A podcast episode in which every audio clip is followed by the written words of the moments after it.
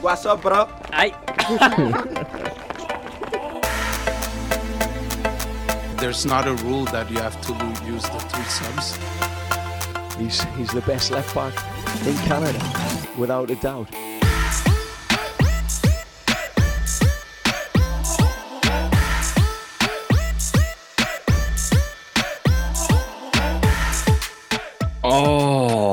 Right, and hello everyone, and welcome back to another episode of the Third Sub Podcast. I'm your co-host Alexander Gunnar joined as always by Sammy Ronan. Special episode, uh, certainly a special episode, especially for those OGs, if those of you who've been around since the the early days. Who would have ever thought last year, or not around this time, certainly a little later in the summer, be sitting there breaking down a Whitecaps trophy you know, of course, this this podcast since its original days, a Vancouver Whitecaps podcast. Although we do chat about everything in BC these days, but certainly again for the Whitecaps to win last year once is nice, but twice they've done it now thanks to their victory over CF Montreal in the 2023 Canadian Championship final. Who would have thought we'd be sitting here talking about back to back trophies for a Vancouver Whitecaps team? Hard to believe it, but of course, Sam. I mean, I, I went in hot for this intro, and I think you kind of had to because again, I still I'm thinking back. Like the final was fun. I love going to finals. Just something surreal about the implications, the trophy, the celebrations. But to sit back and reflect and be like, wait, the Whitecaps won, and you know we'll dive into it more in depth, of course. But the Whitecaps played well in a big game in a final and didn't just you know sit behind the ball and pray for you know divine intervention to to get them over the line. I mean, maybe they did at the end, but for the most part, surreal. But uh, Sam, before we dive into that, what how are you feeling? And just I mean, quick thoughts on uh, you know the idea of the Whitecaps winning a trophy, less so the the match itself.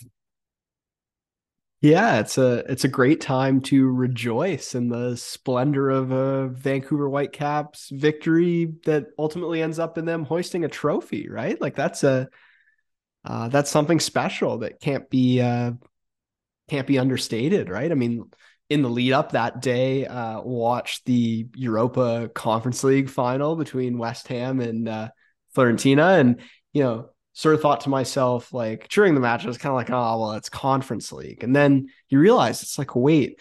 West Ham hasn't lifted a trophy like that in 40 years or something. It's like, oh, well, you know, even if it's Conference League, that's still kind of a big deal, right? And so uh, for these Vancouver Whitecaps, I think there's been a similar thought in the past, maybe about the Canadian Championship. It's like, well, there's only really three teams that vie for it, and yeah, it's good to win, but like, ah, who really cares? But now they're able to win two seasons in a row, and you know, it's a real point of pride for this club. And um, they stated at the outset of the season, when I say they, I mean Vanni Sartini, Axel Schuster this was one of the two primary goals and objectives of the season, right? It's win the Canadian, defend the Canadian championship, make the playoffs, win a playoff match, win a playoff round. And so, you know, one of those boxes has been ticked off. And I think that that has to make their their shoulders a little bit lighter the rest of the season where it's like hey we've we've accomplished one of our goals but it also sort of frees you up i feel like to go on and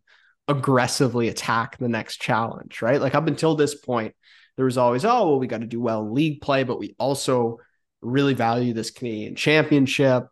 Um, and, and, now they can just um, kind of synthesize and, and focus on one competition. Uh, we'll we'll get into maybe a little leagues cup conversation and how seriously they should take that. We can obviously dive in, but I think the majority of this show, right, is just we're gonna we're gonna look back at uh, at the Canadian Championship final. Uh, the Whitecaps, as we said, lifting the trophy in back to back seasons and, uh, you know, talk about some of the key performances. As you mentioned, Alex, uh, you know, a really solid performance. It wasn't just like a 1 0 hang on for victory. The Whitecaps played well for large sections of the match. And, uh, and then will you'll talk a little bit about the wider implications of, of the win as well and all that good stuff. Um, yeah, we'll try to keep it uh, relatively in and out here. Obviously, the Whitecaps do um, have one more match coming up here before uh, before they finally get midweek off. But uh, yeah, we're going to keep our focus largely to the final that was. So uh, looking forward to getting into it. I apologize in advance. Uh, allergy season is officially here. I'm incredibly congested. So if if the audio on my end is not fantastic, I apologize. Yeah, that's just the the nature of the game, really. I mean, um, good thing I guess none of us are recording on the east coast of Canada right now, or uh, you know, with the, all the, smoke going on there wasn't the greatest for the lungs, uh, you know, and and many other things, the environment. But that's a, a whole other story. But in terms of this, yeah, final itself, I think basically to dive in, I think the performance for me is really what stood out. Because look, I that was kind of the feeling that I was getting, especially in that first half. But even when you reflect back on, is just think about how many big games the Whitecaps have played in their history. You can probably count them, you know, on on two hands. I'd say pretty comfortably. I think of you know those first playoff games.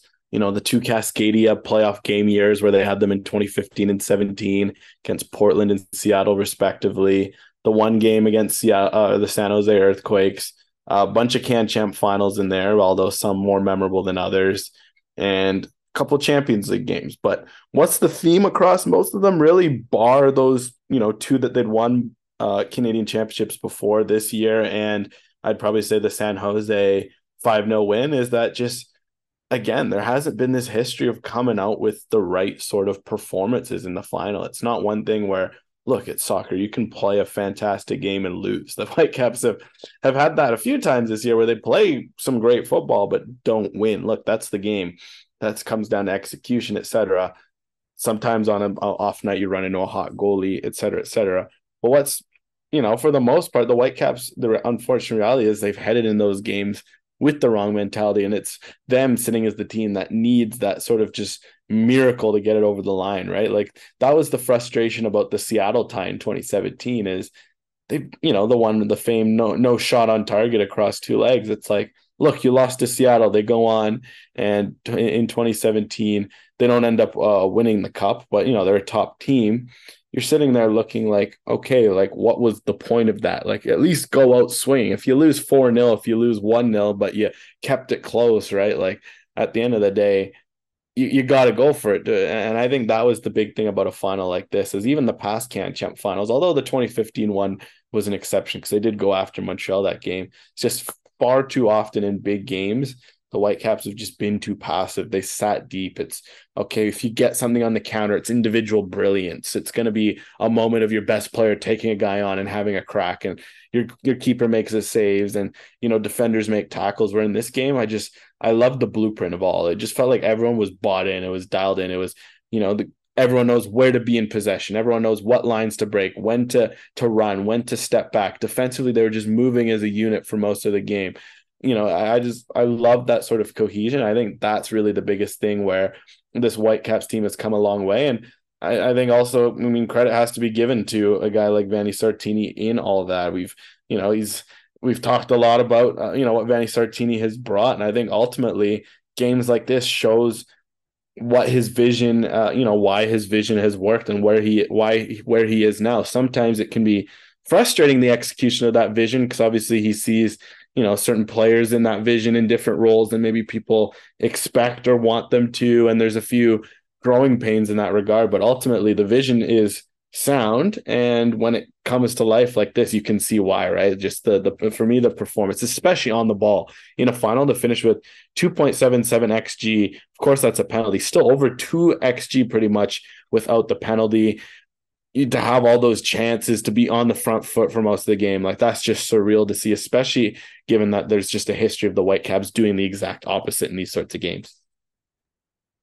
Yeah uh, you you laid that out so well but i think the best part about it for me, Alex, is that that wasn't a fluke or a one-off performance. Like that's that's the blueprint of what this team is just generally capable of. Like they were the better. You you look at the roster, you look at the quality of the players, you look at the fact they're playing at home, and you're kind of like, yeah, like the Whitecaps should go in and dominate that match. Um, Andres Cubas should clean everything up in the midfield. Julian Gressel and Ryan Gauld should be giving you know the the CF Montreal defensive unit all kinds of difficulty, um, not only in possession but like I think of a number of times where Ryan Gauld won the ball back with like his dogged defensive work and just got the Whitecaps out on the break and transition immediately. I thought that was great that they had they had a blend of both.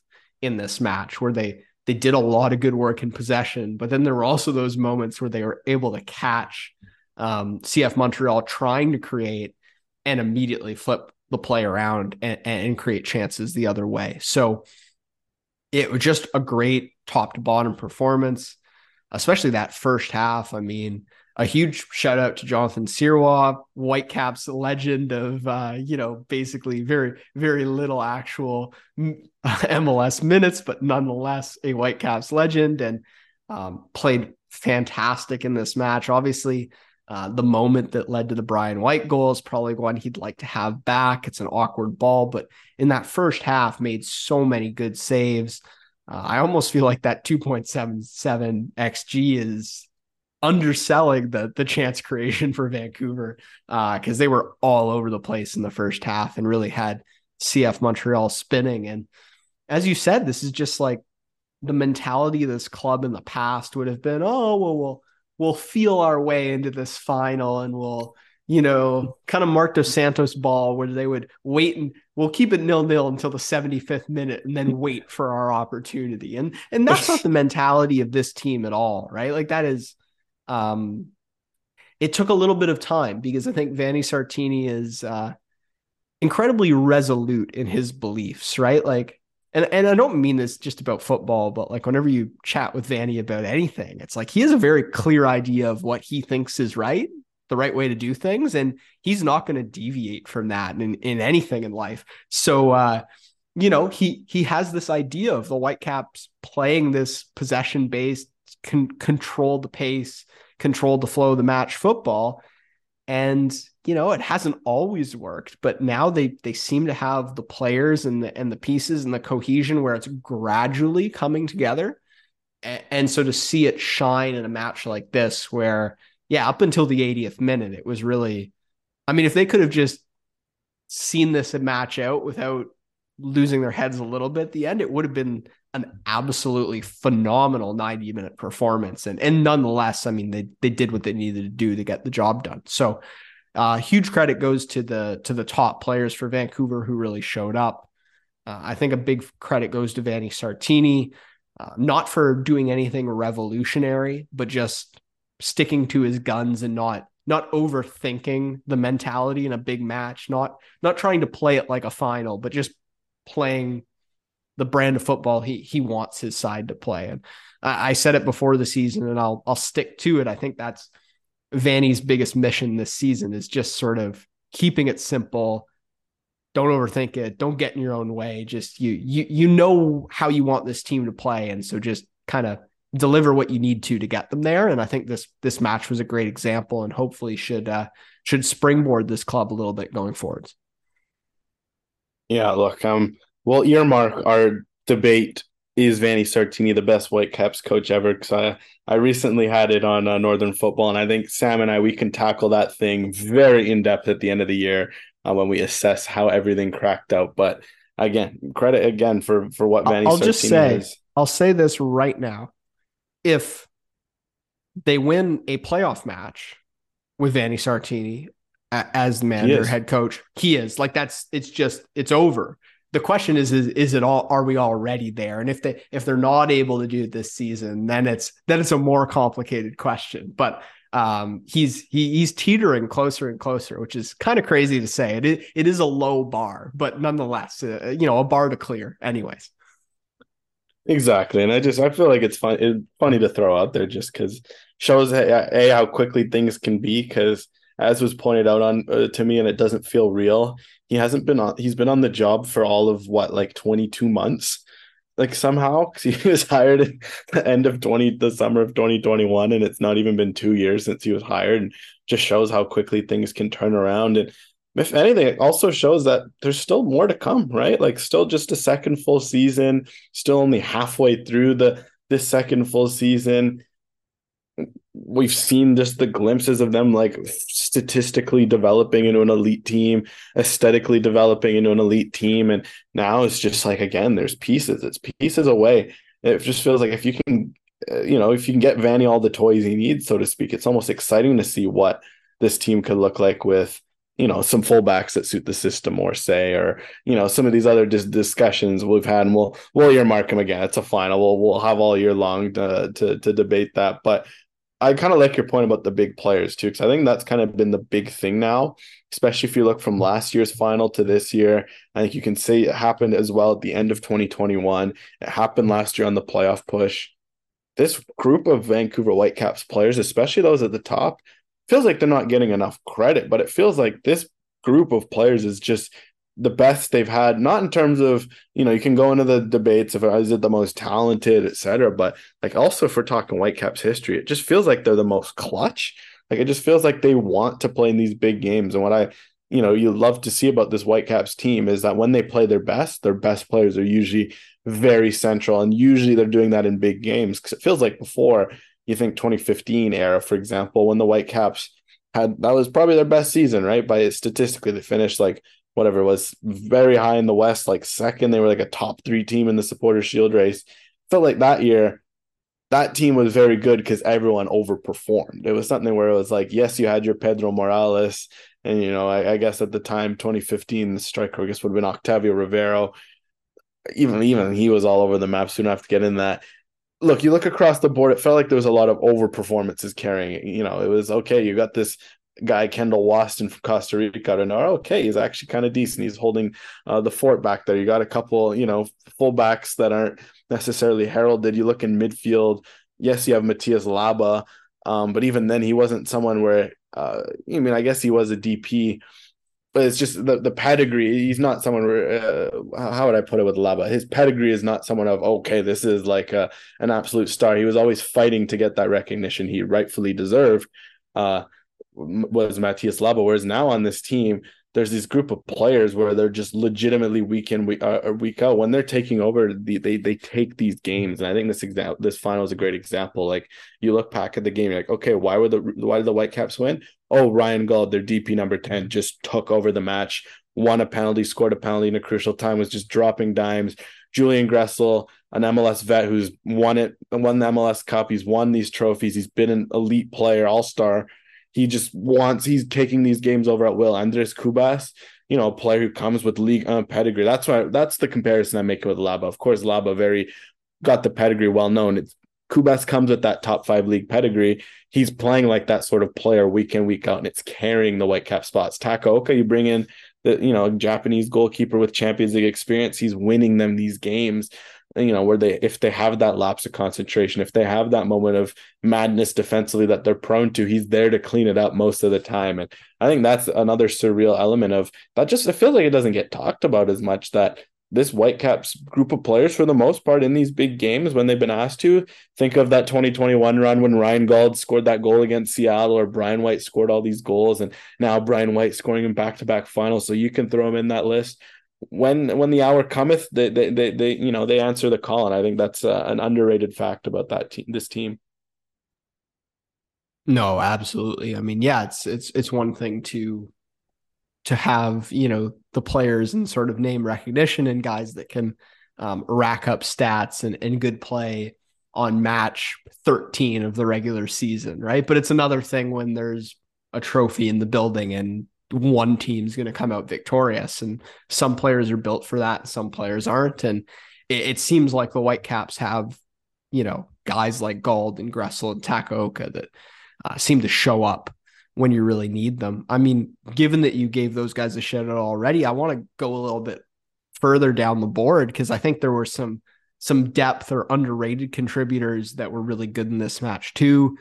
Javain Brown, uh, mercurial as ever. Like you just never quite know what you're going to get. But he was all over the place, super active defensively in this match.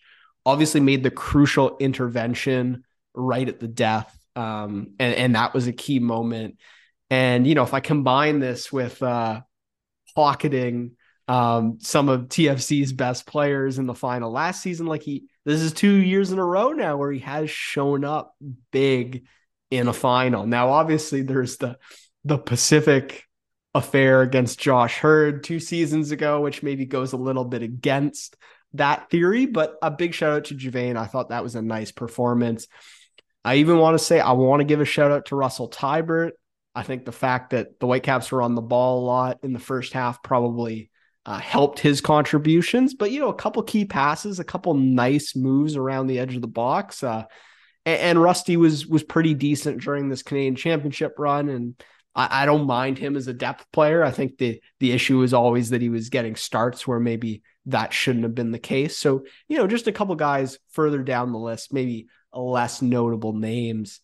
Um, but but nonetheless, I think that's you know something you need if you want to win this championship, right? Like because um, the final is is where you hand out the trophy, but you also need starts and contributions on the road against the CPL team along the way to get to this point. And, the Whitecaps relied on a good amount of their roster to get there. So there's, um, yeah, the, the big guys showed up when they needed to, but I think they, it, it speaks to the Whitecaps' depth as well that they were able to, you know, they're able to survive a loss of an Ali Ahmed who they don't have to fill out one of those Canadian spots and they're able to bring up Levonte Johnson and he's able to uh, you know, maybe he wasn't super, super involved in this match, but when he was on the ball, when he did get involved, uh, his contributions were quite good, and it didn't didn't feel like he was too far out of step with with this Whitecaps team, and it wasn't like the Whitecaps missed out on too much. So I think that that again that speaks to uh, the quality of the second team. That speaks to just the overall roster construction, which is uh yeah, if you're going to win cup competitions, it's it, it can't just be your top three players. It's got to be your top 18, 19 players that are all, you know, all put in solid showing. So I, I think the the overall squad deserves some credit for that, uh, getting all the way through this competition without issue and then taking care of business in the final. Yeah, I mean you need you need depth, especially with midweek games, the rotation, the turnaround, and the depth players stepped up immensely. Again, I mean another player not really depth. I just, you know, thought he deserved a shout as well. Ranko Veselinovic just feels like quietly, as of late, Tristan Blackman getting a lot of the plaudits and re- deservedly so, given his play, especially in that month of May. But a guy like Ranko, a couple games where he showed up strong in the final, a big game, two years in a row, he puts in good showings. Um, you know, again, I mean, he's kind of one of the bigger players. Brian White chipping in with the goals. You know, you you, you do uh, appreciate that, and also, I mean, you know, some of the subs come off the bench as well and um, you know, bring good energy for the most part. It feels kind of like, yes, you could look at the the late, not collapse, but late kind of chaos and be like, okay, did the subs help that? Potentially not, but I feel like that's more of a whole team issue as much as it is the subs coming into the to the game. So yeah, I think the the depth shout is a good one. But uh I guess that kind of covers it for most individuals. That to be honest, there was a final, like we mentioned, great team performance. They played well. So like there wasn't really anyone who could have headed home saying they didn't do their job, which is partly why the Whitecaps were winners in the end. Yeah, I'll just I guess I'll circle back to some of the key guys. And I think uh, we were talking about this a little bit pre-show, but Yohei Takaoka deserves big credit for um, obviously the you know there's the one big save that really stands out, but uh, beyond that, just his ability to stay sharp. The Whitecaps being a team now that possess a lot more of the ball, don't don't necessarily concede as many chances. He has to be ready for, you know, when the Whitecaps do have a defensive breakdown, those one or two moments where they really need him to clean up the mess. Uh, he was able to do that in this match, and I think he's shown a knack for um, being able to do that this season. Stay really sharp and and be Johnny on the spot when when called upon. And so, uh, you know, I think part of that for Taco is maybe because he's so good with the ball at his feet, he gets to be involved in the match and contribute in a way that doesn't involve him making saves. So it maybe allows you to stay a little more keyed in. Um, but Takaoka was great. And then, I mean, I think Gauld and Gressel are probably going to get a lot of the the praise because they were the guys on the ball taking the shots, creating a lot of chances, assisting, scoring a goal. But I just think Andres Cubas, like in terms of the way against Montreal, and then I think back to against Houston, the way he's just an absolute brick wall in the midfield, none shall pass. Uh, and it's it's taken on this shape where other teams, I think, especially when they're coming into Vancouver, they're they're just playing like, well, we got it. We have to go direct because if we try to play through Andres Cubas, we're going to get stopped. And I think that that's it's maybe not as visually obvious all the time, but but his impact when he's on his game uh, has been monumental. And I mean, you even see in a match like the St. Louis one, where maybe Cubas or not the St. Louis one, which I'm thinking back to a loss before, and I'm I'm struggling to remember now. I might have to look this up. When he But there, there was a, he didn't. there was a little there, well there was a little stretch prior to prior to the whitecaps playing st louis where they had a couple off color performances and they weren't cubas's best Ooh, matches the And it was- Portland, the Portland game. That was the one Vanni highlighted it after the game as well. Exactly and i think where he was kind of at least semi responsible for both goals and it was like that was really really felt just because you're so used to cubas being that brick wall and being so good and so difficult to play around that um, I, I think that Portland match was a great example of like, man, if if you don't have him in the team, look at how different it is. So I, just I, he was a guy that stood out to me, even though there were um, you know a lot of positive offensive contributors in this match. So I just wanted to circle back to those key guys because uh, yeah, I, I feel like those two, Golden Gressel, rightly so, deserve a lot of credit, but but those other two came up huge as well. Well, all I'd say for Kubast around that thought off is I had this thought after the Pacific game. We had a good debate about it in the press box at the time. Just some food for thought. Andres Cubas is a lot closer to being the best signing in Whitecaps history if you're talking value, impact, and just overall contribution. It sounds wild to think at first you sit there like, what? Like Camilo, oh, or you know, Morales, Gauld, and all that. But if you look at just value, you look at some of these and what he's brought, like for what they got him, what just how quietly he's gone about his business, how he's quietly just been one of the best in the league at his position. Even a, a guy like Gauld, when he's been at his best, it's kind of almost like I guess that's just the nature of attacking players. It is a bit loud, right? You're getting the goals, you're getting the assists, the contributions are there. Whereas a guy like Cubas, he's just quietly dominating the league, and you know you could probably say he's one of the best sixes in the league, and just you don't feel like you realize that enough. You don't sit back and think that enough. So I don't know if uh, you know about you, Sam, but the, ultimately the debate that we ended up settling on at the time, this was before they'd won this final, and I'd said this final, them doing well, and him going out and playing great. Like for me, he was number one, but it was it was a one and two. It was very close. The other one that we interestingly came up was the Max Crepeau trade, but that one really was just the lack of longevity was what hurt it. the value there was immense, and just the fact that he carried them to a playoff. But certainly after winning two trophies, he's yet to get to the playoffs. Of course, that's the next goal. But Andres Cubas already in just a year, exactly a year at the club. Like my goodness, the value and the impact, like it is under. It's so understated. Well, and here's why I think he'll easily be, if, if he's not already the best signing in Whitecaps MLS history, he will become the best signing. He only just turned 26 this year. So, Yeah. you know, this is not, you didn't bring in a 30 year old veteran. You brought him in, maybe he's a 24 year old turning 25 year old, and now he's just turned 26. So, like, there's a lot of life left on the tires here, and Cubas could be a top level defensive midfielder for the Whitecaps for the next four or five seasons, conceivably.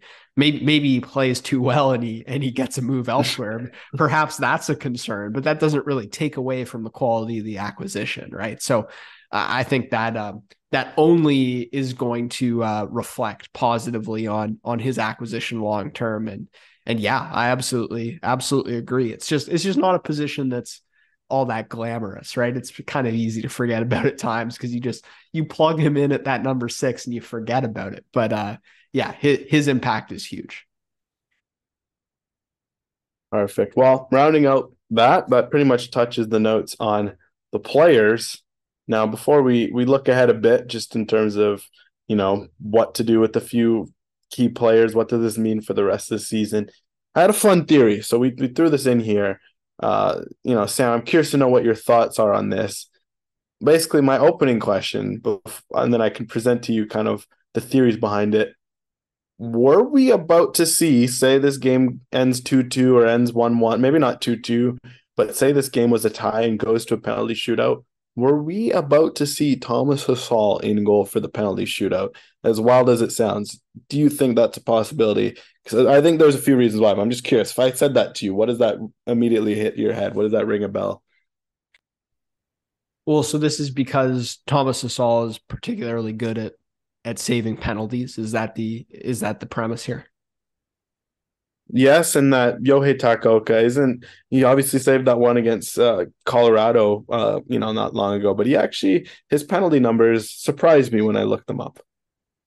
Yeah, and I would say from um, you know, seeing a lot of Hasal uh over the years, I think that that kind of athletic you know explosiveness required to to get to the corners to save penalties would be something that he absolutely excels at.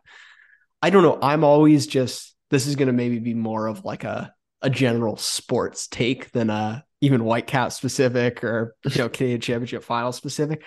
I just the idea of like bringing someone in cold into the most important significant moment and just being like a slave to the data in those moments ah, something about that just feels like icky and wrong. I, I would really i don't know if i was a manager i would really i would really struggle to do it. I, I obviously there's i think we both we both really like the data it's it's massively useful and it's and it's incredibly important but i i also think there's a there's a sense of feel and i would say as I'm kind of thinking about this on the spot and developing my opinion, it might be different and the feel might be different from me if Thomas Hasal had like come in in a couple matches and was kind of having a good year as a backup keeper in Vancouver. But I just think the the general vibe and aura, aura around Thomas right now is just a little nervy and negative and for that reason I think even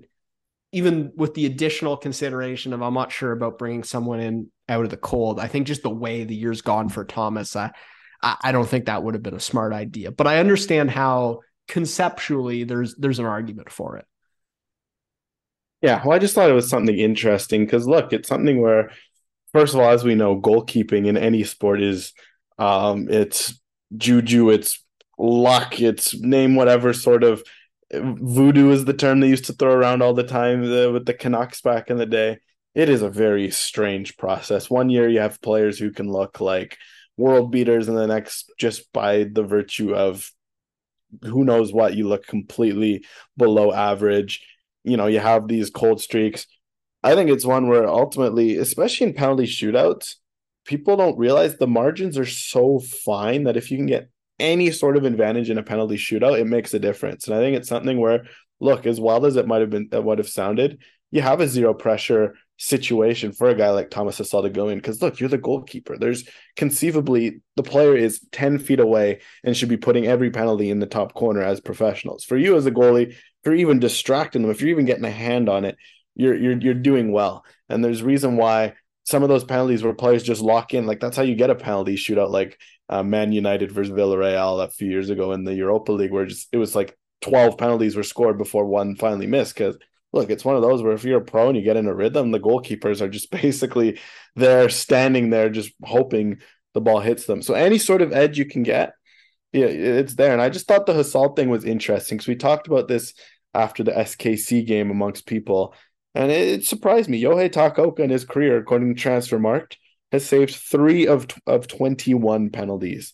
So that Colorado one was one of them. So that means entering MLS, he had saved two of 20, if I'm not mistaken, because that's the only one he's faced so far it's not a great record. I mean, you know, obviously playing in the J League, I imagine I don't even want to imagine how good penalty takers are in a league like that, given the technical nature of Japanese soccer players. That's like, what I, I was gonna say. Is that just a statement about like how technically sound and clinical J League penalty takers are? I mean, I don't, I don't know. Part of that is me being a bit facetious, but that was something that came to mind immediately. Well, that's it. But I guess on the flip side, if Takaoka played there long enough, you'd think he'd learn some tendencies and make some saves. Because on the other side, Montreal's a penalty specialist. Like obviously, Gauld scored in the game, and it's Gauld. Like he's a good taker. That's one of those where he's always going to beat the average.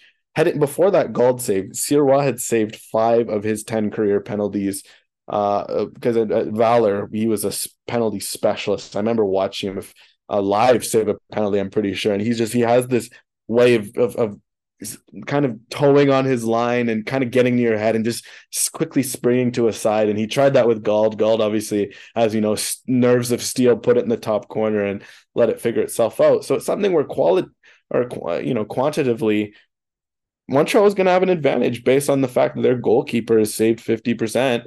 Whereas Thomas Hasal, in his career, I think he saved three uh, of I want to say nine. Of course, one of those those saves was in MLS Next Pro, but also two of the goals conceded were in MLS Next Pro. So if you remove that data, it goes to two from seven. Which look, it isn't terrible. And I think, uh, you know, again this year the only penalty faced was Carlos Vela in the Bank of California Stadium. It was one where you're just like stand there and hope it hits you for the most part, he's he's done well. I think of that save he made last year against Alejandro Pozuelo in the game he ultimately got injured in and kind of derailed his season. He he and even in that MLS is Back tournament, he just got completely hosed in that game by the fact that the Whitecaps took some terrible penalties against fellow penalty specialist Tim Melia. And I know, I thought that was just interesting to see that. And then a few other theories all of a sudden make some sense the Whitecaps, the you know, when I went to training on on on Tuesday, they trained a lot of Thomas Hasal in in goal for penalty shootout. The year before it was mostly Cody Cropper. He ended up starting that game. He ended up staying in net for the penalty shootout. This time Yohei Takaoka did nothing. I don't know if it was because uh, at the time I thought maybe he was resting, just you know, get the night off. Like you don't need to bruise yourself taking penalties. But I find it peculiar that Hasal faced everyone on the team at least once. then the last thing, basically, to, to round off this you know, wacky theory, but just something fun to throw in the universe. Check the one the, the last sub was made for the Whitecaps. The 90th minute, they bring on Sergio Cordova and Deiber Caicedo to kind of close out the game. The fact that they'd left subs to the 90th minute kind of indicates that, okay, they were potentially ready in that last minute. Say it's a 1 1 game you bring in the new keeper and you're kind of like Montreal's all of a sudden panicking, like, whoa, what's what's going on? So saying it's just it's a wild theory I had. Maybe I'm completely off the mark and it's ridiculous. But I just found that interesting that there's a scenario where it looks like the Whitecaps were potentially setting it up for themselves. Now, because the the Canadian Championship is one leg, um, it goes to extra time, does it not? No, it goes no straight. Does it go? Straight it goes straight to pens. Okay, so then there's no reason. That's what happened last year. No reason to save substitutes for uh for extra time. Then why don't they? Why don't they have extra time? That's a bit odd. I understand. I understand for the. I, I understand for like the preliminary rounds, but I'm not sure about. I feel like a final, you still want to have extra time that's a that's a that's a downstream debate for a different day. But no, that's interesting about uh, Hasal training. I mean, I can see Vanni Sartini. you know, he's working with the analytics team and they've decided that that's the right call. I could see them again, like I talked about, sticking to their guns and that being the plan and them making that decision. I just, ooh, I don't know how I feel about that, especially if it. I know in theory it's like a zero fault situation for the keeper, but I feel like if you make that sub and then you lose the shootout and there's even a semblance of a moment where oh well to- Takaoka could have stopped that. I just that's an unenviable position to be in. Anyways, any any final thoughts about the the penalty shootout? Because uh, then we'll dive into we'll talk about a couple of players that maybe we're we're considering their future and uh, how they fit into the team going forward based on this championship and and just kind of what we saw uh, midweek. Yeah, I mean, look, I think it's something where it is exactly it is something where you worry about Thomas Hasal's confidence. But the last point I'd say where I could have seen it happening, look, Vanni Sartini, as we know, is a man manager, and what better way to build up the confidence of your young goalkeeper? But look, you had that rough time in St. Louis. It happens. We are trusting you that in the final you have a specialty. We need you. We're still going to call upon you, right? I do. I do think that could maybe been a way to build up his confidence and maybe it's something where you know Vanni Sartini is is always looking at ways. I mean, heck, just the fact that Javain Brown over the last few weeks he had a run of games where he looked, you know, just completely off, and the fact that Vanni Sartini still had the confidence to lean on him in a final, and he ends up rewarding him. It's something that maybe where just Vanni Sartini. You know, could have gotten the most out of Hasal. That's why I'm just I'm putting the theory out there. Did some you bring up some good points. I feel like there's some good points there. That was also miss, and it's something just to watch for going forward. That you know, these this Whitecaps team is also maybe not going to be as afraid to to turn to those aces in their sleeve and have some tricks up their pocket that you know if if need be they're they're they're going to be ready to to you know use whatever qualitative advantage and i think that's always good as a team because look it's something where especially penalties right like I, my favorite stat will forever be that if you win the coin toss and you shoot first, your odds go up by like five to ten percent. Just like little details like that. So it's like if you win a coin toss, you shoot first because there's always this theory that you want to shoot last. You want to be the hero that the they missed the fifth penalty, you score the fifth, and you look like the hero. Well, no, the math tells you, you get first, score. It puts pressure on them to to have to put them away. And I, I think little details like that, I'm always a, a fan of because look, it's something where if you're letting luck if you're if you're gonna leave it to luck and whoever's going on it's just it, it, i don't know it feels like an approach on the flip side where if you're leaning on luck luck can easily betray you. But if you're at least controlling everything you can control and give yourself every best edge possible it usually comes back to you in good forms. But i don't know it's something where it's also very much recency bias. You think of australia peru in the world cup quali- uh, qualifiers and they sent out andrew redmayne for penalties uh, you know, this you know, keeper that no one knows of, and he comes in and he's dancing on the line, makes the saves. You think of all those other moments, like the World Cup in 2014. Like it's one of those where you think of those recency bias, and maybe you don't think of the moments where it didn't work. But look, sometimes uh, I'm all for every edge. But I guess speaking of of giving yourself every edge on in terms of roster construction, it looks like after this final, the Whitecaps. Very interesting question to now pose themselves what to do with Levonte Johnson. The, he's been doing very well at the Caps too. Gets his call ups for three consecutive rounds of the Canadian Championship. He also got a call up earlier in the year for the Champions League, although he did not future. Now all of a sudden that means he is maxed out on his four loans you can get from MLS Next Pro in a year. He looked great for 70 minutes in the final. Got trusted to go that much. Was very good whenever he got on the ball. Very clean touch, awareness of space running, etc. All of a sudden, you look at you know the striker situation for Vancouver, and now knowing that the next call up he gets is going to have to be a permanent first team deal. He'd go on the supplemental roster. it'd have to be no more than sixty seven thousand. Might it be? Might we see Levonte Johnson signed soon? Might that be a move for the Whitecaps? Well, what I would say is that knowing Axel Schuster, I don't think that Schuster burns those four call ups the way he did, unless there's a plan in place. It's not like, oh, shoot, we're out of call up options. We don't know what to do anymore.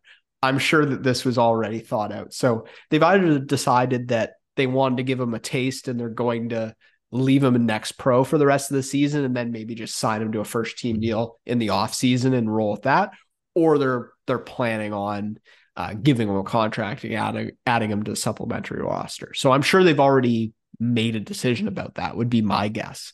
Um, I don't know what they're going to do. I mean, I, I think it's funny. We were talking before the show, sort of joking, but sort of not joking. Like, is Sergio Cordova the the fourth best striker on this Whitecaps roster right now? Right? Like, I think you could make a legitimate argument. It's Brian White, Simon Becher, Levonte Johnson, Sergio Cordova, based on 2023 first team performance. Like, I don't, that's not crazy to say that. So, you know, the Whitecaps have a bit of a window here where they could look to make, make a move within MLS, right? Like, that's always a possibility. If it, a Dajome esque deal where you have a player on the roster that's taken up a spot and, and you feel like you have an opportunity to uh, let someone else shine and and maybe Levonte Johnson is that guy. I don't know you know what exactly what Vanni thinks, how how he's been training, but obviously it's been it's been good enough to earn these call ups, so they're they're seriously considering it. And uh, I mean, as a young Canadian, uh, obviously, I think our position's reasonably clear where we'd like to see as many of these guys feature in the first team roster as possible. Obviously, provided that they're ready for it, and it, it seems like Johnson is ready for it. And you know, he's not a he's not an 18 year old either, so uh, if you sort of believe in his prospects as a pro, n- no time like the present. I know I've been I've been saying that about someone like Ali Ahmed too, right? Like they're not. This isn't Cam Habibullah at 17, where it's like, oh, we got two, three years to get him seasoned. Like, no, if you if you think these guys are legitimate MLS contributors and and, and they seem ready, like it's time to give them minutes. So uh I would be fantastic. You know, I I'm not a I'm not an expert to the point where I can pick out every little intricacy of the roster construction and know exactly what the Whitecaps should do here. But obviously, if they're able to bring him in in one of those supplemental spots, give him some minutes and uh, yeah, whatever they need to do to make that happen, if it if it makes sense, obviously that would uh, be great to see. Yeah, and I think it's something where look, as we know, there's a lot of, especially at the forward position. Heck, the Whitecaps have seen it. Money always gets thrown about in reckless fashion. So anytime you can get a guy looks like a decent contributor. I'm not saying he's going to go and be Simon Becher and drop eight goals in his first 800 minutes, but that's just an outlier. But still, just any sort of production on 65k a year is is golden, especially when you look at elsewhere what teams are playing for for far less. And I think it's something where yeah, the age is a huge factor just his performance. And look, I feel like it's a zero co- uh, risk move in the sense throw him on the supplemental roster. He's league minimum. You can still loan him out. Well, not loan him out, but send him down to MLS Next Pro for the rest of the year, right? Keep him developing. But then you have that option that okay, you know, you you want to see more from him. You want to kind of give him that taste. You can call him up, and you're not burning through one of those loans, right? So, so I'll ask you, Alex, because you you're often more on top of this stuff than me, and for the listener out here as well, probably. How exactly does that I, have obviously heard of like the supplemental roster, and it's kind of what it spots like 25 through 27 on the roster or something mm-hmm. like that, right? But what are what are the exact restrictions or like confinements that that come with those spots that's different than like a primary roster spot? Um, well, I think first and foremost, the biggest incentive is the cap. Like it doesn't count on the cap because they're homegrown, or usually they're homegrown, they're league minimum salaries, and you can kind of just you know, fill a roster spot without uh, having any sort of cap implications. In terms of the MLS Next Pro, if I'm not mistaken, it's like you can just send them down, right? Like guys like Matteo Campagna, Isaac have pretty much like Matteo Campagna has exclusively spent time with the second team. Yes, he's been called up to the bench a few times. Uh, you can basically just you have the freedom to send them down. Whereas if they're on the MLS Next Pro roster, they have to get those short term call ups. Um, because I guess yeah, I'm in terms of the the supplemental roster, it, it gives you that incentive of of promoting homegrowns, you know, cheaper players, usually domestics, are those who go on the that that that side of the roster. So it incentivizes teams to sign that. So that's why it would make sense for the Whitecaps. You'd sign a guy, a Canadian, cheap, but then you'd still have the flexibility to send him down to the second team uh, if need be, and you know have that sort of added uh, flexibility. So then conceivably the only cost of doing that is like actually the financial one of upgrading him to a to a first team salary as opposed to whatever the next pro salary is. And I guess there's only so many supplemental spot. only so many supplemental spots available. And the Whitecaps have used like having a guy like Campagna in one of those slots is they've already used up quite a few of them, but I, I don't know how many are are still vacated. Um, yeah, I mean, I can uh, pull it up because uh, the nice thing is what MLS, for some reason, that is the one rule they're very clear about that they publish the entire uh, senior roster in terms of uh, the the there's 20 max on the senior roster off a early count. The Whitecaps have 15 on the senior roster. Geez, so they actually have quite a few. That's nine. That's 12. Yeah, they have quite a few spots on their roster. So they could just straight up sign them to a senior roster if they want because uh, then they had the supplemental slots 21 to 24. Ahmed, okay. Berhalter, Habibullah, Yao take up those four uh, as mm-hmm. either homegrowns or, you know, league minimum. And then there's supplemental slots 25 to 28. Those are currently, they have four. They've only taken up by two, though. That's Bomer and Ngando. And then there's slots 29 to 30, which uh, must be homegrowns, if I'm not mistaken. The other ones are uh, pretty. And that's, uh, and like those diff- last ones, that's what like Campagna falls into. Anchor max. Okay, so there, so there's tons of flex, so there's tons of flexibility then. So there's no real concern then about if they want to put Johnson in one of those spots, there there wouldn't be any issue. Well, they, they have the choice of putting him on the supplemental roster, which would probably make most sense. But if for whatever reason they want, they could also just put him on the the senior roster and take one of those slots. But that just would mean he'd count against the cap and you'd lose a bit more flexibility in terms of Sure. Other factors. I'm not entirely sure, but But that that explains why, as you said, they can call up Campagna and put him on the bench whenever they want. But if they want to bring up Vasco Fry, they actually have to make the little announcement that they've signed him to a, a temporary loan deal. All right, well that's good. A little little lesson for for all of us that this is stuff I, I remember breaking down these these different supplemental spots and stuff like that in the past, but it's just way too it's all a- it's all a bit vague and confusing. So it's not a bad idea to have a refresher. And hey, certainly for the Whitecaps, um, something to consider because yeah, look, it's something where it feels like it's harmless, right? Like keeps performing, can keep calling up, especially maybe only call him up for home games as a an option. You have the 20 player bench in MLS, of course, where you can allow a, a spot for a, you know, someone who maybe uh, you know, on the end of it, who's on in MLS Next Pro or whatever, you can still have him get those minutes in, in MLS Next Pro. It feels like it's something that could uh, could make a lot of sense, and why not, right? You need all the production you can get, and if you have players in your second team doing well, and really, my curious question is obviously Johnson staked out an early claim to get one of those spots. I mentioned there's two.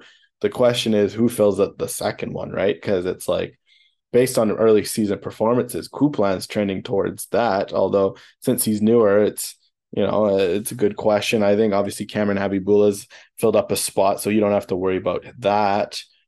Pretty much, probably I guess um, the one who kind of leads the way in that regard, right? Because obviously the, between the likes of Johnston and Gloire Amanda, and that Johnson being Malcolm Johnston, of course, like there's a lot of intriguing players, but the one who stood out the most has been Coupland.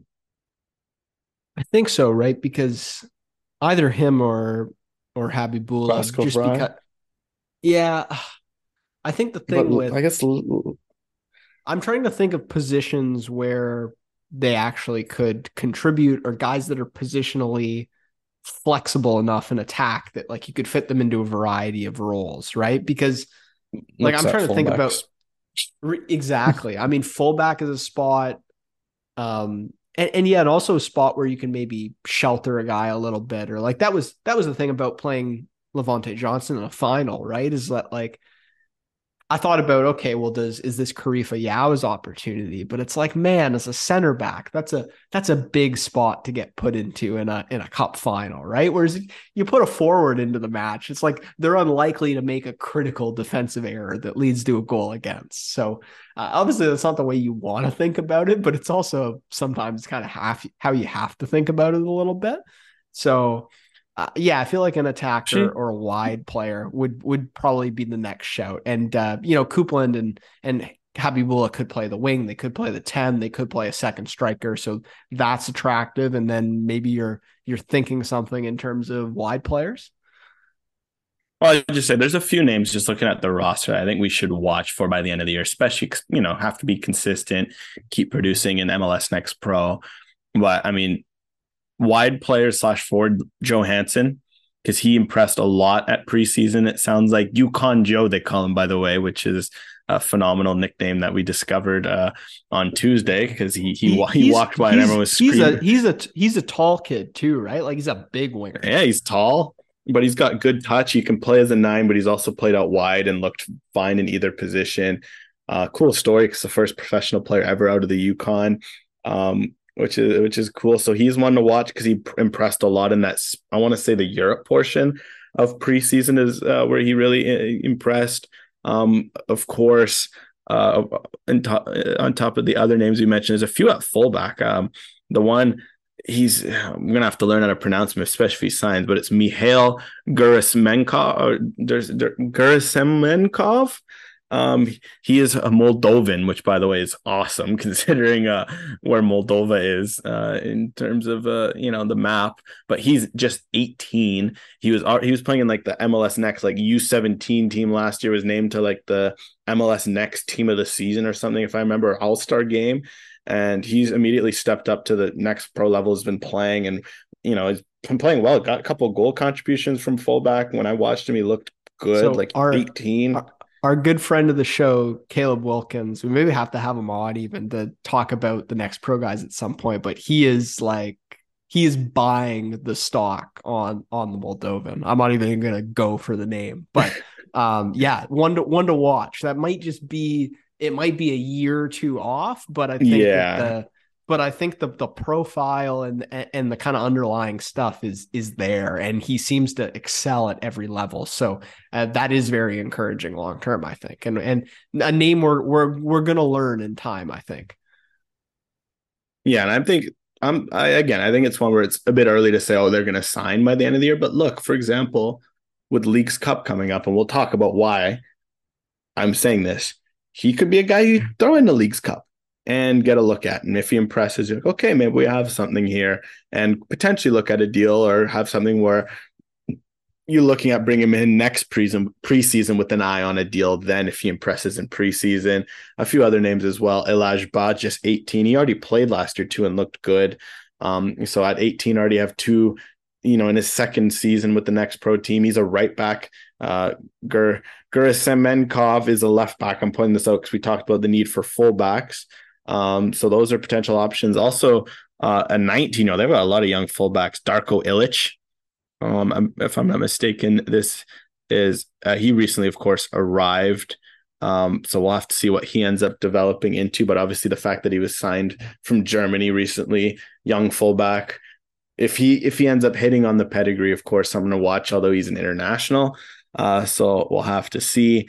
And yeah, that's pretty much there for wide players and wingers. If not, again, if you have a chance, watch this uh, Whitecaps two team because you know, you've got the likes of Jay Herdman, who's been fun to watch, Gloire Amanda, especially center back. Center back, there's some fun prospects. Simone Massey went to the U20 World, or not Simone Massey, sorry. Simone Massey is fun to watch. Finn Linder is just 19. He went to the U20 World Cup with New Zealand uh, and has looked really good. Lucas Dasovic, son of Nick Dasovic, has also impressed. Joshua Nick Indicala as well, 18. Like they have some young center backs. Matteo Campagna keeps getting call ups. Like there's a lot of fun players to watch all over the pitch for the second team. So this is our, our shout at the second team now that we went down this rabbit hole thanks to one Levonte Johnson.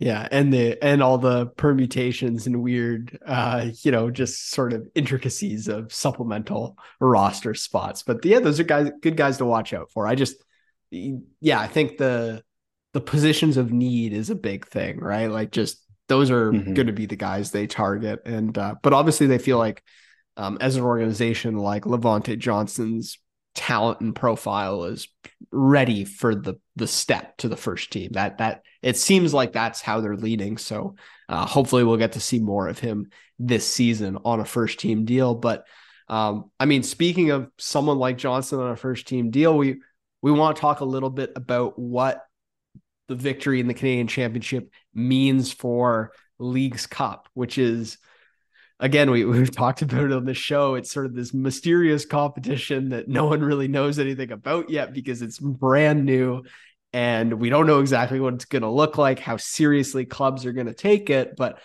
alex you pointed this out before the show um, very astutely that well vancouver is qualified for the concacaf champions league next season one of the big carrots on the end of the stick for teams in League's Cup is if you're one of those top three teams in the competition, you're able to earn a CONCACAF Champions League spot for the following season. So without that incentive for Vancouver, um, and the MLS regular season being so grueling and so important, you do wonder how much effort, uh, how seriously the Whitecaps are going to take this competition, how they're going to uh, invest or save the resources when when it comes to this competition.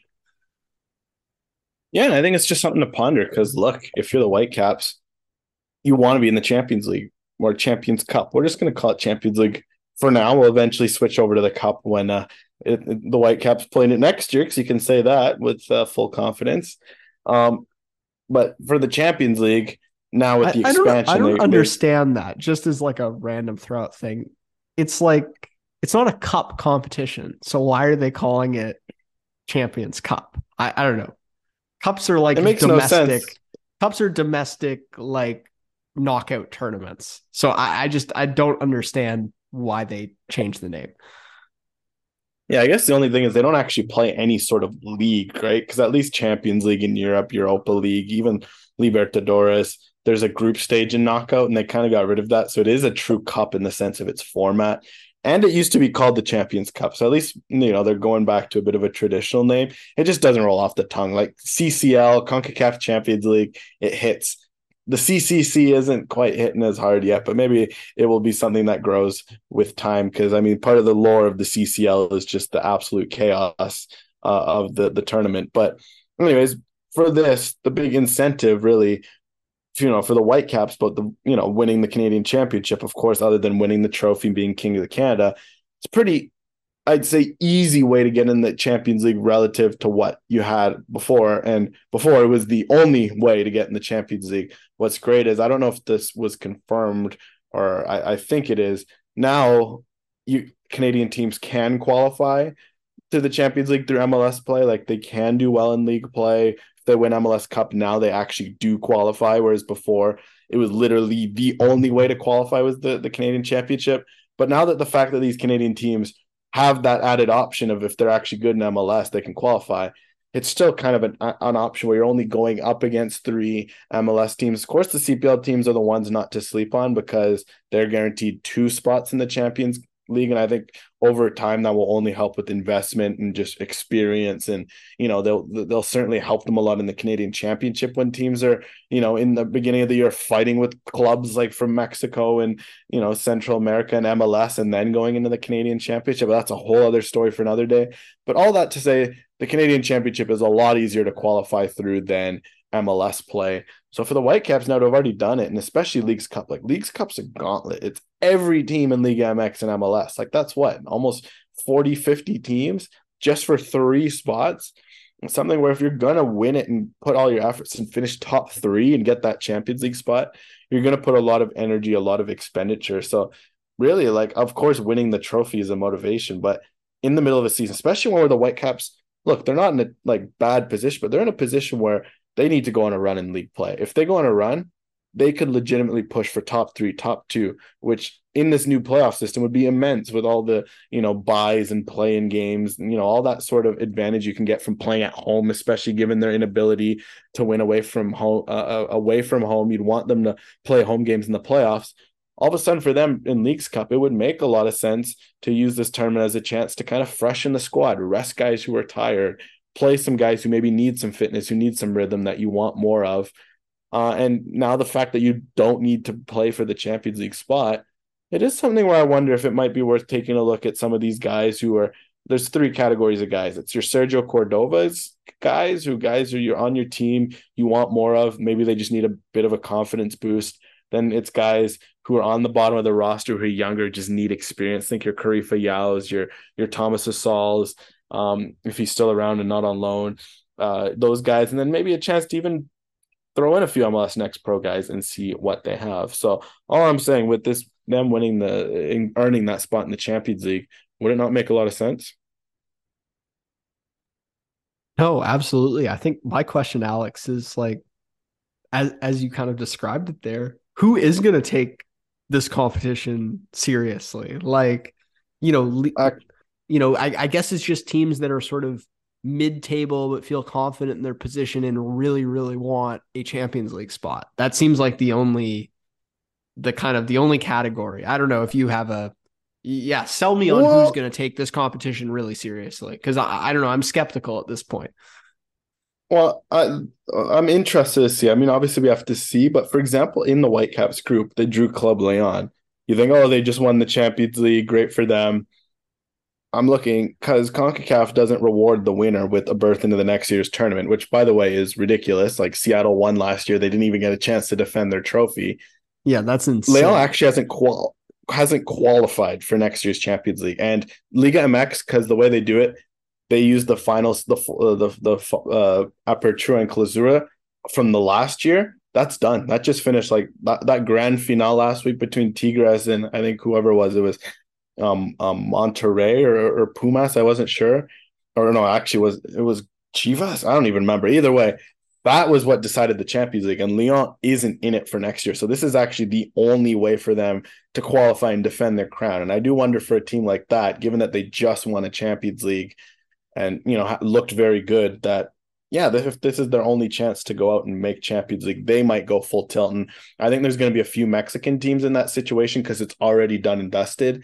Whereas MLS teams, I feel like it's going to be a split because really, like a lot of these teams with how bloated this new playoff system is, where so many teams can make it, there's such little separation between the bottom and top. I do wonder if some teams in the mix who are maybe a little injured, a little beat up, if they might just punt this tournament be like, all right, let's focus on making Champions League through MLS play so really, the only ones you can surely say are going to take this competition seriously, seriously are maybe a handful of teams at the bottom. Like I'm thinking, for example, a team that will take it very seriously is like a TFC, right? Like a team who has who has like overall some top top end players, but are at the bottom of the league. They're out of the you know they missed their chance in the Canadian Championship.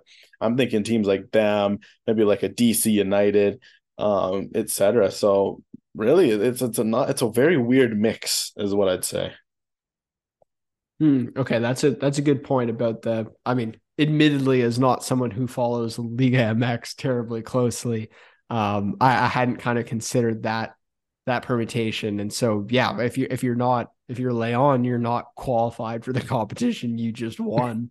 uh, I think you would probably buy every ticket you could for that raffle to try to get back in, and uh, I, that makes sense then for some of those Mexican clubs.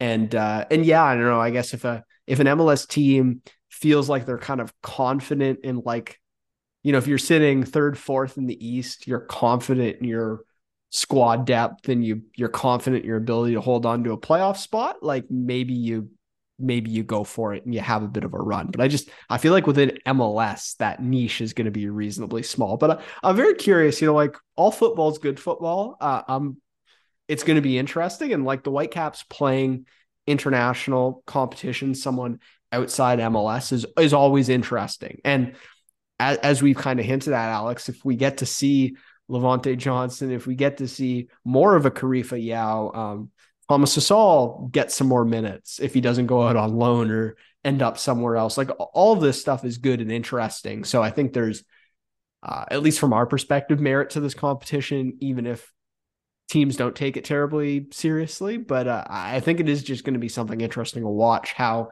how different teams approach it, uh, what their priorities are.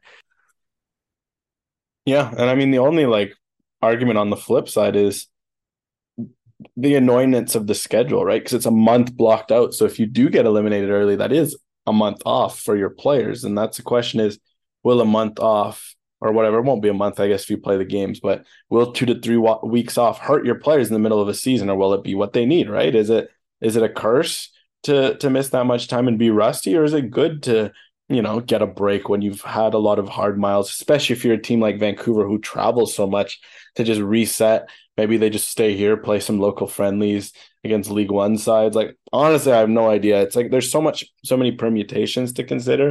And I think this is that's almost going to be if you're MLS, you don't want to hear this, but I think that's the most fascinating part of this tournament is just like those permutations of who's actually going to care for a Champions League spot. How are teams going to approach this potentially annoying or helpful break in the middle of their season? How is it going to halt a team's momentum? How can it boost a team's momentum? Will the team who wins Leagues Cup like will that help them? Like I'm I'm just curious for all those permutations and how seriously it will take. And look, I just feel like the idea is sound and premise. Liga MX Cup with with MLS, great, but then just do it like a proper domestic cup. Start it in February, every couple month, every couple weeks, like you do with your Can Champ, like you do with your U.S. Open Cup. Have a midweek where you sort it out, where teams are going to Mexico and teams are going to yada yada. I get there's Champions League, and I don't know where it fits. And if it's too busy, then don't do it because now it just is a blocked off month in the middle of your season in peak season and I think of this, this is the part that's going to be frustrating if you're like the white caps, like sales staff. You you know, that's a huge chunk of July and August, right? I think, right? Where you usually you sell your best tickets is late in the summer. Fans, maybe if you're playing well, fans are going to be happy and then you have one home game where you could be potentially playing a B or C team because it's kind of an irrelevant competition to you, and then you're off for a month. You miss a huge chunk of dates where you could have potentially got a lot of tickets, a lot of interest around the team, build momentum because they're playing well, they've won a trophy, and oh, just all those little things add up, and they're they're not a. It's just annoying. Yeah, it's a it's it's uncharted territory for this league, right? Like the way they they've set this up, and and obviously they're trying to build some some tradition, some some culture, some experience, and and they're hoping that this will become a you know a big a big competition and something both Liga MX and MLS teams take seriously and and and kind of you know invest a lot into as as the years go on. But I think it's just it's going to be a learning process in in year one, and yeah, breaking up that momentum in the middle of the summer is gonna gonna be a little bit strange. But um, yeah, uh, I don't know. It's it's just completely. It's one of those things, honestly, that I've sort of. Eh, I'm gonna I'm gonna think about it more when it comes, but until then, it's just kind of focus on focus on the task at hand. And I'm sure a lot of clubs are sort of viewing it the same way, where it's like, hey, we gotta, you know, like if you're in a US MLS team, it's US Open Cup, MLS, and you know, we'll we'll get to that Leagues Cup thing when it comes. Uh, yeah, it, it's gonna be gonna be really interesting, and uh, especially you know, yeah, having a couple having a couple weeks, a little bit of time off if uh, if if you're out of the competition early, you know, it's a little little mini international break of sorts to uh, could be good, could be bad, right? Depending on depending on how you deal with it. So uh yeah, well, we'll we'll chat about it more certainly as as the time comes up, and uh, ultimately for Vancouver, I mean, it's just fantastic that they uh, they've got one of those Champions League spots, Champions Cup spots nailed down for next season. So that's that's one less stress and uh, something to be excited about. I mean, more more nights in Central America would uh, would always uh, you know war- warm my heart for sure. Yeah, or Mexico, or yeah, um, Caribbean. I'm curious, like as well, like what's it going to be like for CPL teams? Uh, is it going to be like in Canada? Can they match up with MLS Canadian teams? It's the same country. Is it only going to be them allowed to go against American MLS teams?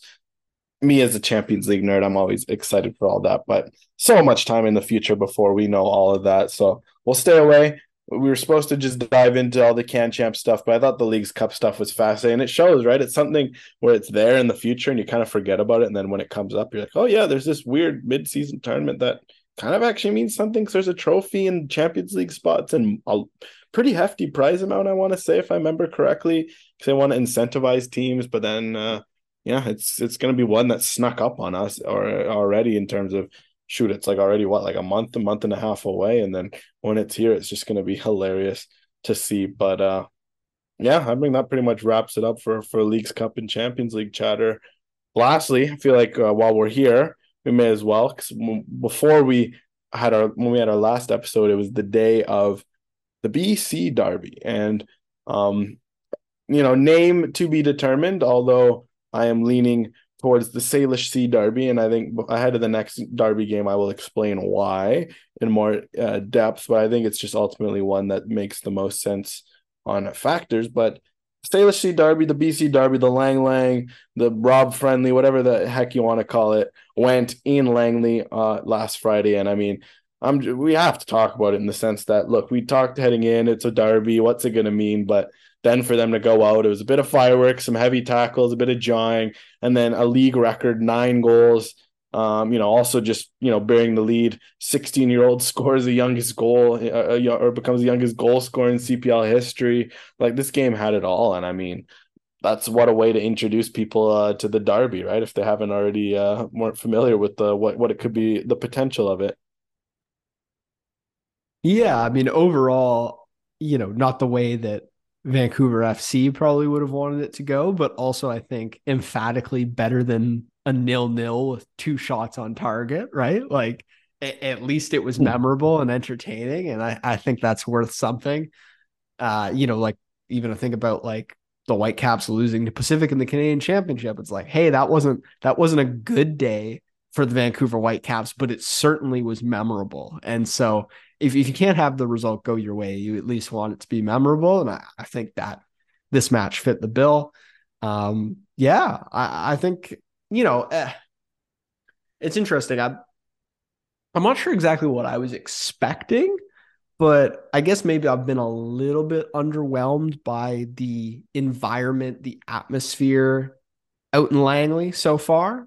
I, I guess I, I don't know. Maybe my maybe my expectations were just like artificially high, but I was really sort of stoked about a lower mainland CPL team. And I guess I was just sort of picturing like the Pacific type supporters culture and environment and feeling and and just kind of copy and paste that and stick that in the lower mainland. And I just don't know, you know, this stuff takes time to build a little bit. It was probably helpful that Pacific came in as the league was growing. I think it's a little more challenging to to join as an expansion team midstream. But uh yeah, I'm just gonna be curious to see how I just hope Vancouver can can get a couple like big marquee victories and maybe build a little bit of build a little bit of momentum to get their season going. Cause I do feel like there was a lot of excitement for the opener. There was a good amount of excitement for this uh, Salish Sea, Lang Lang, whatever you want to call it, Derby. But now it's like, oh, well, if they're playing, you know, Valor midweek or they're who you know some a little less of like a banner matchup. It's just like ah, i wonder if the the juice is really there match in match out uh, for this vancouver fc team right now. So yeah i hope they're able to build a little positive momentum. Having a youngster scoring his first two professional goals certainly helps. Um, and, and they do have some some quality attacking play. It's just like through the midfield defensively they're so thin there's so many guys playing at either new or somewhat unfamiliar positions. Losing someone like Kadin Chung definitely hurt. Uh, just the, it feels like the margins are still really thin. So uh, yeah, I hope I hope the Vancouver FC can ca- get a couple bounces to go their way here and maybe kind of kickstart their season in a major way. Meanwhile, Pacific just uh, rolling lately um, doing doing a lot of good things. And uh, you know, they had that little speed bump against the Whitecaps in the Canadian Championship, but overall, uh, looking like one of the best teams in the CPL. And I think no reason to believe they're going anywhere. I'll just give a shout out too. Uh, it's great to hear that Sean Young generating a little bit of buzz in terms of mm-hmm. you know MLS moves, people people sniffing around. I think that's that's well deserved as a guy that you know is a an island local and um, really been you know been part of Pacific coming up through the system and now really taking a big step forward this season. So I think that's that's very cool and and not the only CPL player that's garnering a little bit of interest. Uh, you know, either in MLS or uh, internationally. So uh, that's cool to see, and it, it, does feel like the CPL season starting to starting to pick up, starting to gain some momentum a little bit. Uh, York United, you know, despite the ownership situation and a tough start, putting in work. Uh, Forge being Forge, you know, Cavalry maybe maybe starting to build some momentum a little bit. Well, you know, it's uh it's still early days.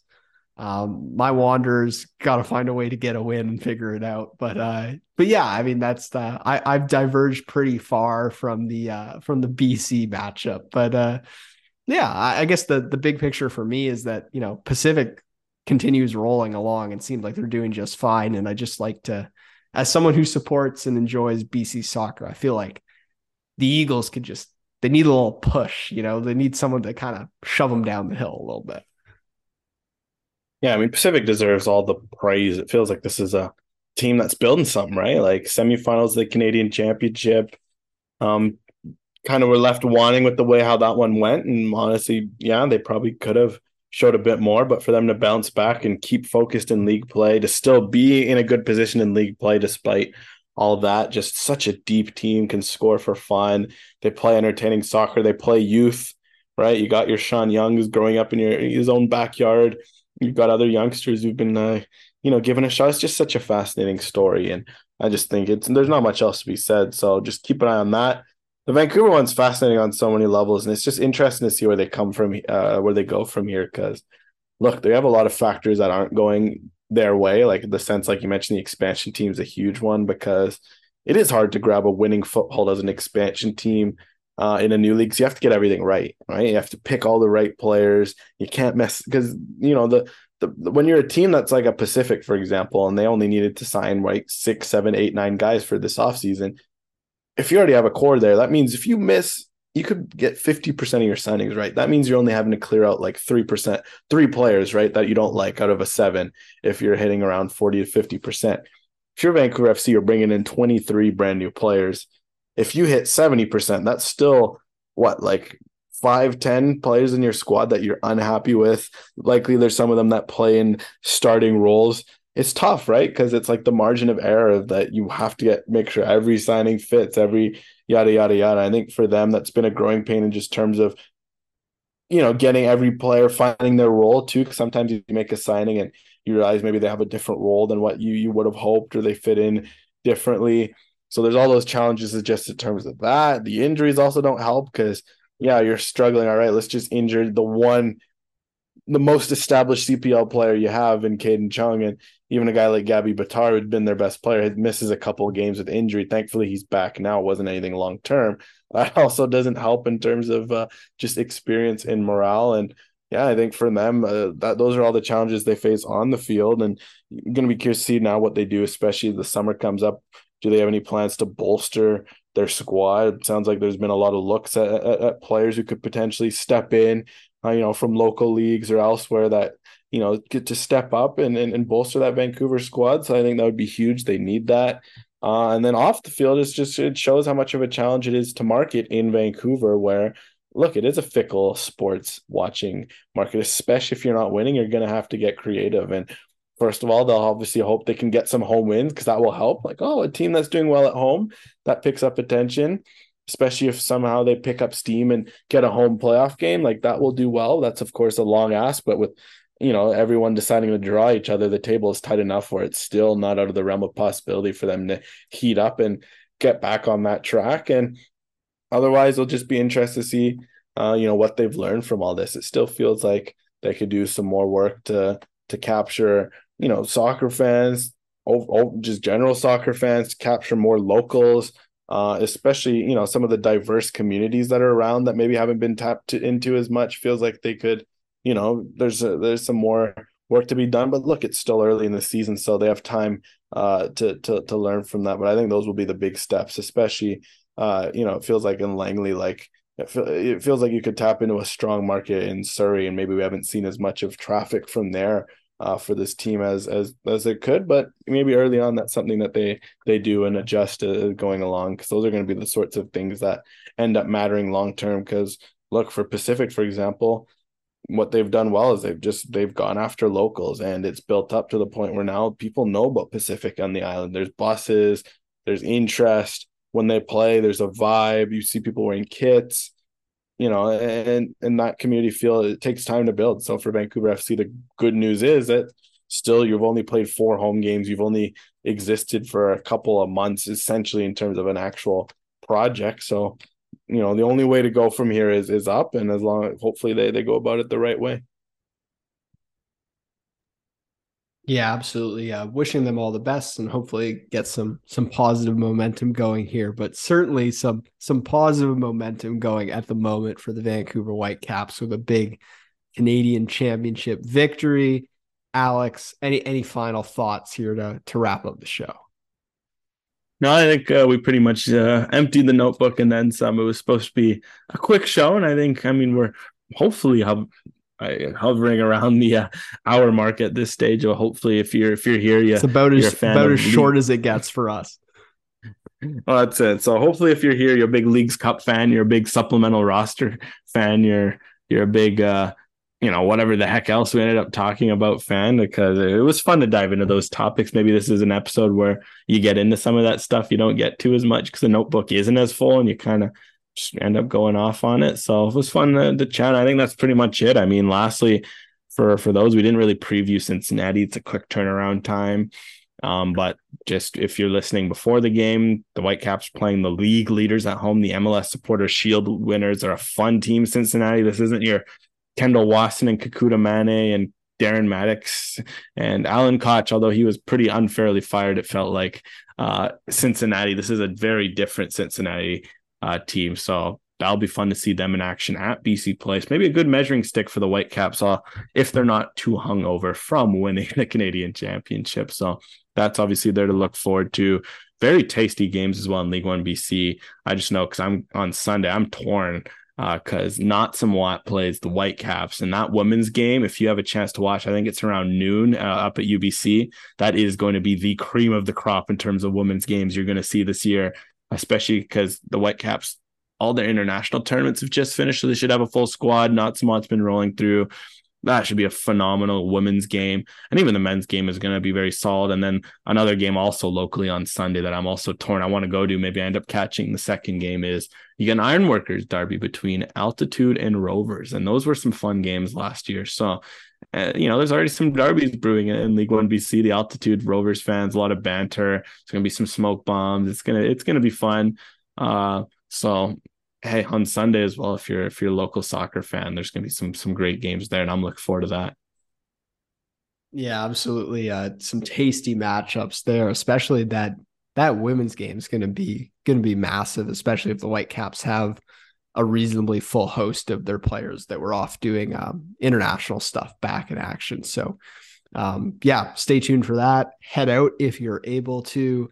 And uh, yeah, I mean, you can find me as always at Samuel underscore rowboat on Twitter at uh, thethirdsub.ca. Lots of good content on there for you to check out. Uh, you can find our podcast at uh, Third Sub Pod uh, and the website and just kind of the the brand in general, the 3RD sub on Twitter. So uh, check those social channels out. And uh, Alex, over to you to to sign off here. Yeah, I mean, you can find me on Twitter, Alex Gangue-Ruzic. That's where all my football, es- you know, escapades are these days. My if I'm out at League One, if I'm out at MLS, if I'm watching on the telly, uh, that's where you can find me. And of course, uh, you know, that, that's where, where everything will be there. Make sure you check out the, the third sub. Uh, lots of great work being put up there, lots of coverage of, of all sorts. Um, and yeah, you can find us uh, you know, wherever you, you, get your, your local podcast, Spotify, Apple, do leave a review if you if you've enjoyed the podcast. They do help, and uh, you know, always appreciate those who take the time to to leave a little rating, a little review, whatever you have time for, of course. So thanks for taking the time with us today. That was episode 168. And we'll be back very soon for episode 169 of Third Sub Podcast.